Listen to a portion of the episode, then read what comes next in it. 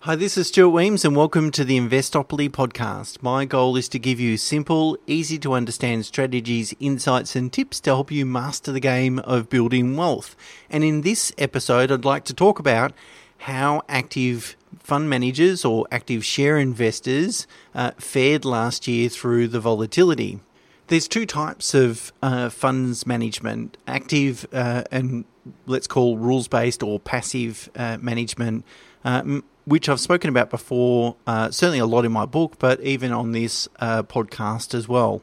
Uh, active fund managers typically use their skill and experience to pick which stocks to invest in, whereas the alternative to active is just to use in invest in index funds that invest in a broad uh, index. One criticism of index funds is they just blindly uh, invest in a broad index, and that might not always make a lot of sense because index funds sort of ride through the highs and lows.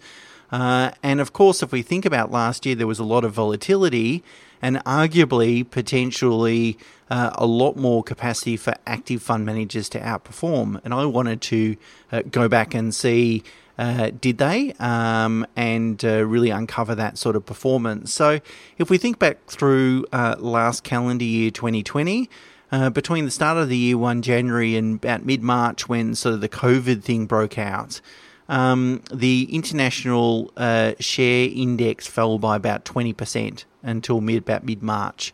And then from mid March to the end of the year, rebounded by about 40%. And for that whole calendar year, the return was about 11%. Uh, so that takes into uh, that's hedged, so it excludes currency fluctuations. So you know, down 20, up 40, year to year, up 11%. So quite a lot of volatility, and the Australian market um, didn't do as well, but still had quite high volatility. So the Australian share market fell by about 27% to about mid March, and then rebounded by about 33% but still finished about 3% down for the year. So, uh, very much a, I mean, you describe both of those uh, experiences as a V shaped recovery.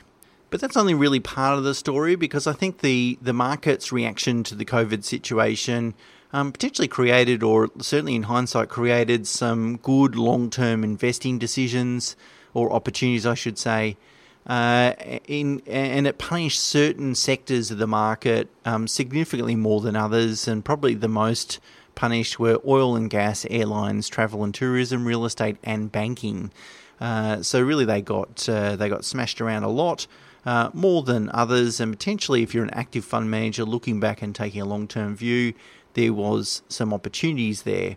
So, really, in a bull market, that's when you know all stocks are rising. Um, using an index fund in that situation gives you a broad based exposure and probably, you know, makes sense or logical sense that you would capture most of the returns. But potentially people might think it's logical that in a bear market or a market with a lot more volatility that that's where active investors uh, will outperform because that's when you can pick stocks or hopefully you're stock picking uh, will do better than the broader market, which is not so great in the first place. So, for example, uh, technology stocks were doing incredibly well through most of that uh, sort of midpoint of that COVID period, so the middle of last year. Uh, and then as vaccines started to emerge, um, the sectors that were originally punished the most, uh, so the oil and gas, airlines, travel, tourism, uh, those sorts of sectors, they started to recover and started to recover quite strongly. So, um, admittedly, and certainly with the benefit of hindsight, an active fund manager could have been, say, overweight technology for the first half of 2020. Uh, and then switch to the recovering sectors for the remaining part of the year, and that approach, in hindsight again, would have outperformed. Uh, now, of course, we're all wiser in hindsight, and perhaps it's a little unfair to um, uh, to, to conduct that analysis. But the point I'm trying to make is that if you're going to pay an active manager higher fees than, say, what you'd have to pay an index manager, surely you've got to uh, expect some sort of return on that investment. Surely you've got to expect that they're going to use their skill and experience to identify those opportunities. So let's see how they uh, performed and I look at the what's called the SPIVA report, which is Standards and Poor Index versus Active report, which is updated every six months and essentially compares the performance generated by active fund managers and then calculates the, the proportion of active fund managers that failed to beat the index. So it gives you a sort of active versus passive, and you know who, who are the winners, who are the losers, if you like.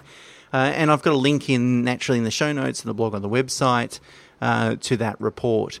So if we have a look at the performance for the year, uh, the calendar year 2020, we can see that in the US, 60% failed to beat the index. In Australia, 56% failed to beat the index. In, J- in Japan, it was 54%. And in Europe, actually, um, only 37 or a third, nearly a third of the market failed to beat the index.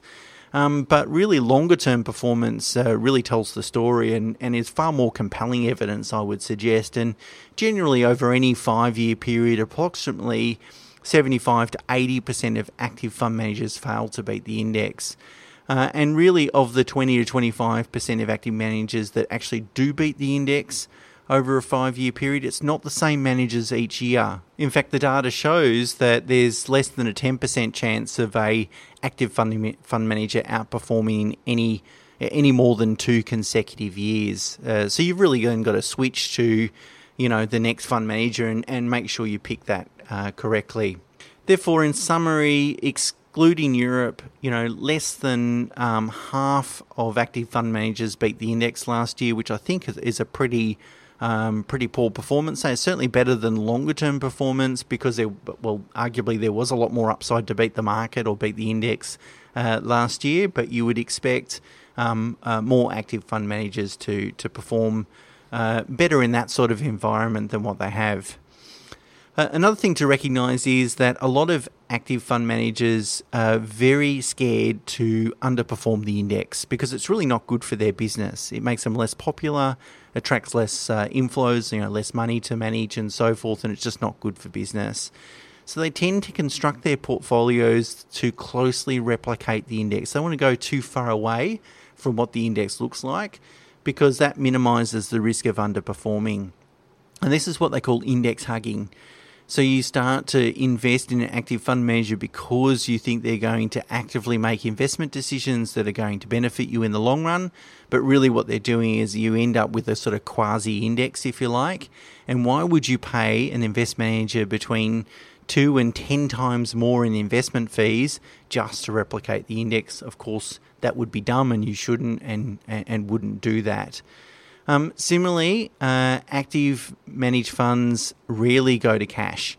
So one of their risks is if they're not fully invested in the market and the market takes off, they will never. It's always very difficult to make up that underperformance because they miss the boat and they miss the returns. But really, you know, if you're going to employ high conviction uh, active manager and they really have a strong investment case to to reduce investment exposure or even go fully to cash. You want them to be able to do that, but the reality is that uh, commercial imperatives and tensions uh, means that, that they tend to uh, want to stay fully invested. So the upside is that really in a year that um, provided lots of investment opportunities, and one that and ones by the way that that still um, rules based index investing still allowed us to capture because we were able to use value fund managers, uh, for example, that are going to skew to to those sectors that that look better valued than the sectors that didn't. So. Again, oil and gas was a big one that, that screamed out. Uh, we made uh, certainly uh, some investments in the energy sector to benefit from the rebound. Um, but you know, banks was another one.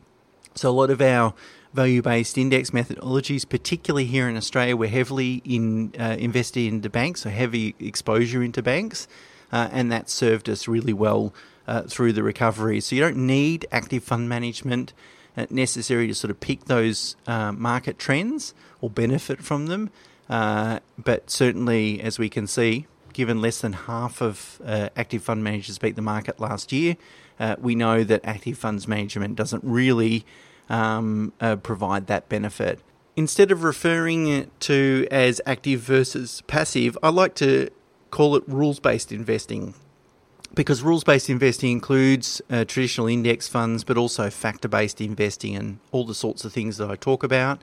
It differs from active investing because uh, a rules based uh, fund doesn't have to pay uh, an expensive portfolio manager to make a lot of subjective decisions. Instead, they use rules based sort of quantitative methodologies uh, that are typically rooted in uh, sound academia research um, in order to uh, make our investment decisions for us. So there's a few advantages to rules based investing, of which I've spoken about, as I said, a bit in this podcast previously. But just to summarize and to reiterate some of those benefits, the first one is um, obviously better longer term returns. And I've talked a little bit about that and used last year as an example of a year that um, that that was a bit of a gift if you like, to active fund managers, but they've failed to sort of capture that. Um, and it eliminates the risk of trying to pick the right active fund manager, by the way. So, it, of course, there's always exceptions that prove the rule. There will be active fund managers that beat the index, but you don't, uh, using a rules based approach, you don't have to um, uh, pick them. You don't have to take that risk to pick which. Uh, managers are going to outperform and then when to dump those managers because they will eventually underperform. Uh, secondly, uh, much lower fees. Active fund managers tend to charge between 1 and 1.5% per annum, uh, whereas index funds range typically be- between 0.2 and 0.4 of a percent, but some uh, even much lower than that. Uh, and lower fees mean lower risk because uh, you don't have to outperform to cover your fees by as a, a greater margin. lower taxes. Typically, index funds tend to be more tax efficient because the fund turnover is a lot lower. Uh, and so therefore the um, incomes versus income versus capital gain is different. Uh, so less realised gains uh, means less tax along the way, or at least you pay each year and you get to reinvest your capital gain tax free until you obviously sell the investment. So lower turnover, lower tax. And fourth, um, they're more diversified, and diversification tends to be the common thread uh, or common theme, if you like, where outperformance uh, is achieved. And so, for example, if you look at an international index fund, uh, Vanguard, for example, holds more than um, uh, 1,500 different individual stocks. Uh, whereas most active investors, active funds hold less than uh, uh, 100 and often often fewer than that. Uh, often a lot of those active managed funds hold uh, 30 stocks or something like that, so they have uh, more concentration risk. So, what can we learn from this analysis and this experience last year? Well, firstly, there's a huge body of evidence and a growing body of evidence that demonstrates adopting a rules based approach to investing in the share market is likely to generate better returns net of fees and taxes. That's not to say, of course, that um, every active manager uh, will fail to beat the index every year. Of course, there's going to be outliers. Of course, there's going to be better performers. But if you want to adopt a investment methodology that has the highest probability of generating um, more than adequate returns, uh, a rules based investing strategy is the way to go. Secondly, uh, 2020 has proved yet again that investing in the share market, you must be prepared for volatility. So typically, there's going to be one really major volatility event every decade or so, uh, and then there's going to be smaller volatility events every two to three years.